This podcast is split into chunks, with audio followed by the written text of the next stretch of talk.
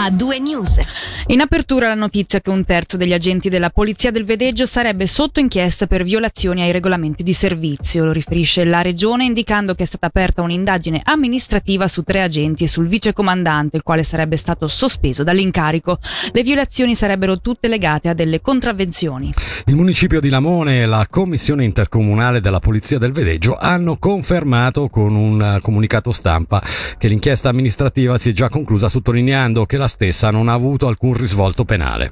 Ora il tema del costo della benzina. Da inizio marzo a fine aprile la vendita di carburante in Ticino è crollata del 66%, è quanto emerge da un sondaggio promosso dall'Associazione Ticinese Stazioni di Servizio di cui dà notizia oggi il Corriere del Ticino. Il sondaggio ha coinvolto una novantina di stazioni di servizio su tutto il territorio. Mendrisiotto e Malcantone sono le regioni che hanno registrato una maggiore flessione nella vendita di carburante. Passiamo ora al nuovo quartiere delle officine. È stato mosso un nuovo passo avanti con il deposito degli atti per l'informazione e la partecipazione pubblica. La realizzazione nei prossimi anni del nuovo quartiere polivalente in corrispondenza dell'attuale sedime delle officine FFS costituisce uno dei fulcri del progetto di sviluppo di Bellinzona. Questo è quanto riportato in un comunicato della città. E a proposito delle officine FFS, sarebbero diverse le opposizioni presentate entro il termine odierno alla domanda di approvazione dei piani del futuro stabilimento da 580 milioni e mezzo di franchi previsto a Castione. Tra queste spiccano quella dell'Unione Contadini Ticinesi di WWF, Ficedula e Pronatura. Parliamo ora della Cassa Pensioni Cantonale. L'Istituto di Previdenza del Canton Ticino IPCT ha annunciato la riduzione dal 6,3 al 5% del tasso di conversione a partire dal 2023. Lo comunica il sindacato VPOD che sottolinea come in pratica, a titolo di esempio, una rendita di 6.300 franchi diventerà di 5.000 fino alla fine della vita. Un taglio del 20% definito scandaloso dal sindacato svizzero del personale dei servizi pubblici e sociosanitari che intende chiedere allo Stato un piano di compensazione e non escludere una mobilitazione per l'autunno. Sentiamo il segretario di VPOD Ticino, Raul Ghisletta.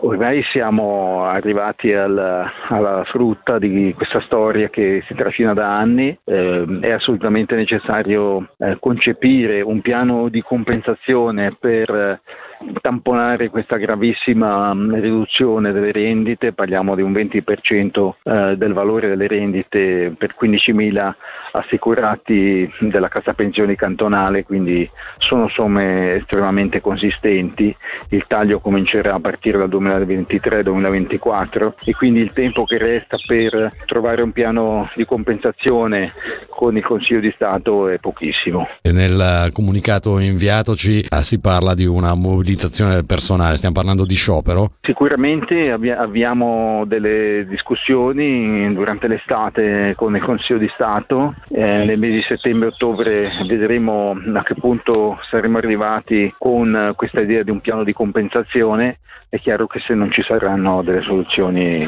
non rimane altro che lo sciopero. Ora parliamo di coronavirus. In Ticino non c'è nessun paziente Covid ricoverato in reparti di cure intense. Questo non accadeva dal 14 luglio del 2021. È il dato più significativo nel bollettino giornaliero fornito dall'ufficio del medico cantonale. Bollettino che da domani sarà diffuso solo una volta alla settimana, il mercoledì. Voltiamo pagina. Oggi ricorre la giornata cantonale sui problemi legati all'alcol. A livello svizzero si legge in una nota, si stima che circa 300.000 persone abbiano una dipendenza da alcol. Sentiamo Mar- Marcello Cartolano, vice direttore di Ingrado e presidente di Ticino Addiction, intervistato da Angelo Chiello e Margherita Zanatta.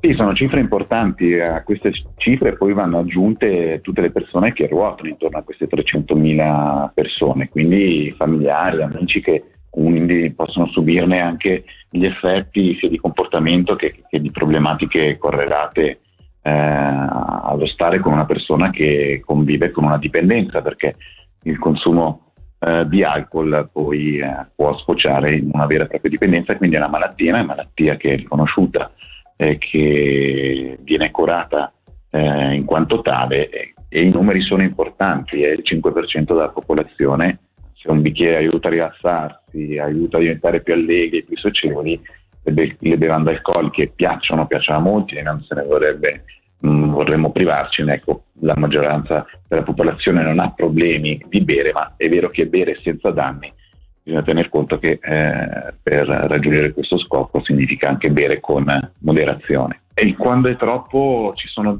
ci sono degli elementi che aiutano a, a misurarlo, è un termometro e quindi ci sono sicuramente delle domande che bisogna fa- farsi, segnali sono quello del non poterne più fare a meno, quindi avere un'attrazione um, particolare nei confronti del, dell'alcol, un aumento continuo, quindi una, una, una frequenza abbreviata nella, nella, quantità delle bevute, um, come si cominciano ad avere dei sintomi, quindi anche di astinenza, se si sta senza bere o si riduce la quantità consumata, ad esempio, possono cominciare a subentrare leggeri tremori, c'è una sudorazione aumentata. Un altro segnale è la, mh, cominciare a trascurarsi, quindi notare che una persona ehm, consumando alcol in maniera ehm, superiore alla media eh, trascura i suoi interessi, trascura le relazioni o ha comunque un modo di porsi nelle relazioni diverso rispetto al, al passato. E ehm, uno dei segnali più eh, evidenti è quando si continua a bere nonostante ci sia l'evidenza di conseguenze dannose. Parliamo ora della qualità e della limpidezza dell'acqua dei nostri fiumi e laghi. Infatti è stato inaugurato questo pomeriggio il nuovo impianto di filtrazione realizzato presso la sede della depurazione acque di Giubiasco. Sentiamo al microfono di Michele Sedili Mauro Sua, direttore dell'azienda Multiservizi di Bellinzona, per capire più nel concreto in cosa consiste questo impianto che va sottolineato, è unico nel suo genere serve eh, a filtrare, a rimuovere le piccole particelle, le impurità e i, micro inquinanti che ancora si trovano nell'acqua una volta depurata. L'abbiamo voluto proprio per aumentare la qualità dell'acqua che rilasciamo poi al fiume Ticino. È unico eh, nel suo genere poiché è un sistema direi abbastanza semplice nella sua efficacia. Si tratta di praticamente una macchina composta da, dai cilindri muniti di una tela che trattiene praticamente tutte tutte le particelle in sospensione, eliminando anche le sostanze inquinanti, tra i quali anche gran parte delle microplastiche, almeno quelle più grosse. Un impianto di depurazione non rende l'acqua potabile, la depura, la purifica, trattiene le parti inquinanti, ma da lì ad arrivare all'acqua potabile ce ne vuole ancora un attimo. E d'altra parte nessuno di noi beve l'acqua del lago o del fiume, non è l'acqua da rubinetto per essere chiari. Lo scopo è quello di di depurare l'acqua e, e rimetterlo nell'ambi- nell'ambiente. La nostra acqua viene rimessa nel fiume Ticino che poi arriva alla, al lago Maggiore. I risultati direi che sono lì da vedere, che è un'acqua molto più limpida, con una diminuzione dei eh, cosiddetti solidi sospesi, quindi quelle particelle che rimangono dopo la depurazione che sono diminuiti di oltre il 90%. Per quello abbiamo anche posato una fontanella eh, a scopo didattico, in quanto noi abbiamo comunque numerose visite di scuole sole e proprio per far vedere che eh, l'acqua entra sporca ed esce eh, veramente trasparente e limpida. Andiamo ora nel Mendrisiotto Novazzano ribadisce la sua contrarietà alla corsia autostradale per i tir tra Coldrerio e Balerna. Il Consiglio Comunale, come riferisce la Regione, ha deciso all'unanimità lunedì sera di mettere per iscritto in una dichiarazione pubblica la sua ferma opposizione al progetto firmato dall'Ufficio Federale delle Strade.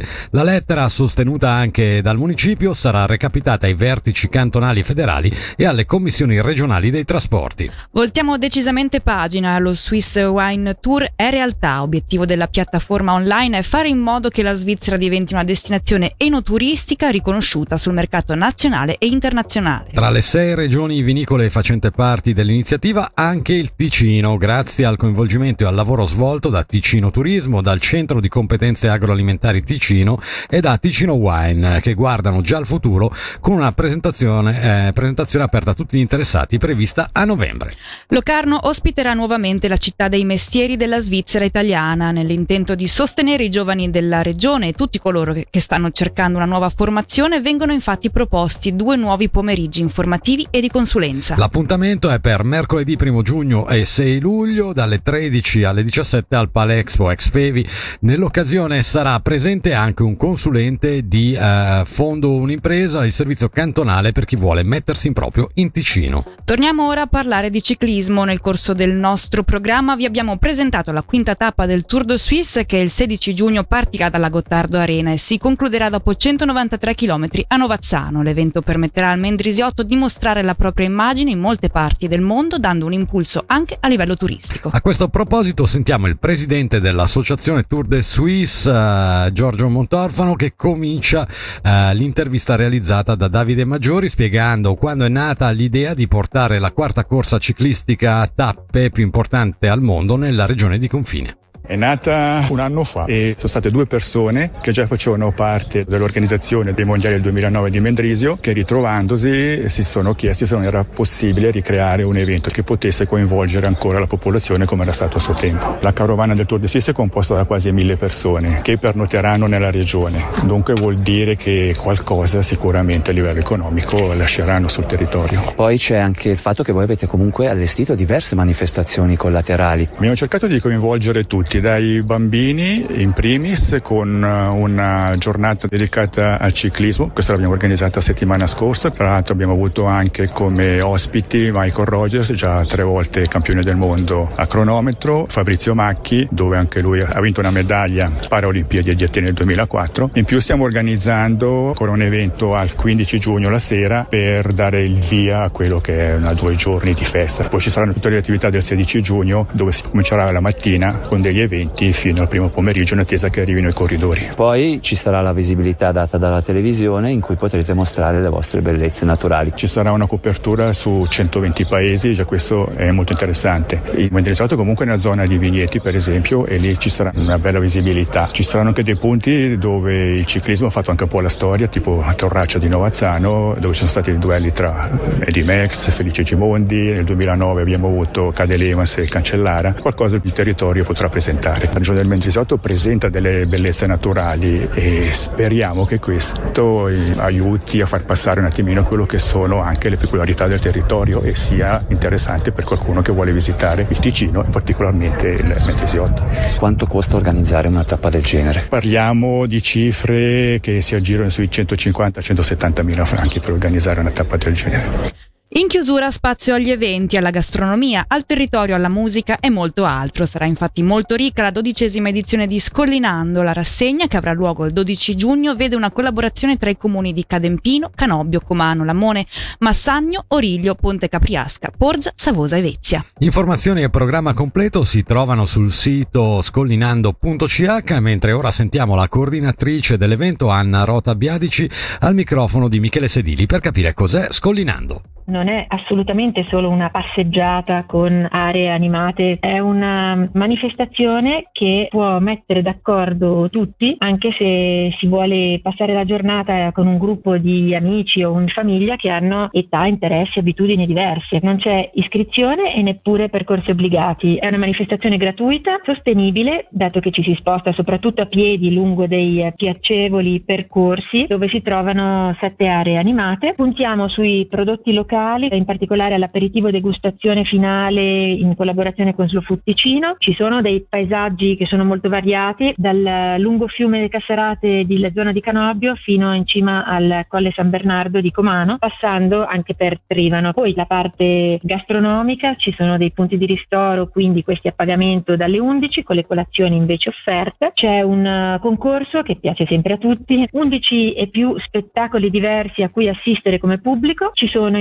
oltre 50 attività interattive. Collinando quest'anno torna come prima della pandemia a svolgersi con qualsiasi tempo con un programma alternativo e ridotto in caso di pioggia. Il programma della giornata si suddivide principalmente in tre punti. C'è il mattino dalle 9 si parte con la colazione in tutti gli 11 comuni che formano il comprensorio di Scollinando, seguito alle 10 da uno spettacolo in contemporanea in tutti gli 11 comuni e poi dalle 11 alle alle 17 le attività si concentrano in quella che è la zona focus, quindi Canobbio, Comano e Trevano quest'anno e si finirà poi dalle 17 in poi con l'evento finale a Canobbio, la scuola elementare, che sarà incentrato su questo aperitivo degustazione di prodotti locali e un concerto. Era l'ultima notizia, due news su Radio Ticino finisce qui per ritornare ovviamente domani dalle 17 alle 19. Come sempre noi ringraziamo la regia, la redazione e naturalmente tutti voi che ci avete seguiti. Allora da Federica Bassi e da Fabrizio Coli l'augurio di un'ottima serata a tutti. A due news.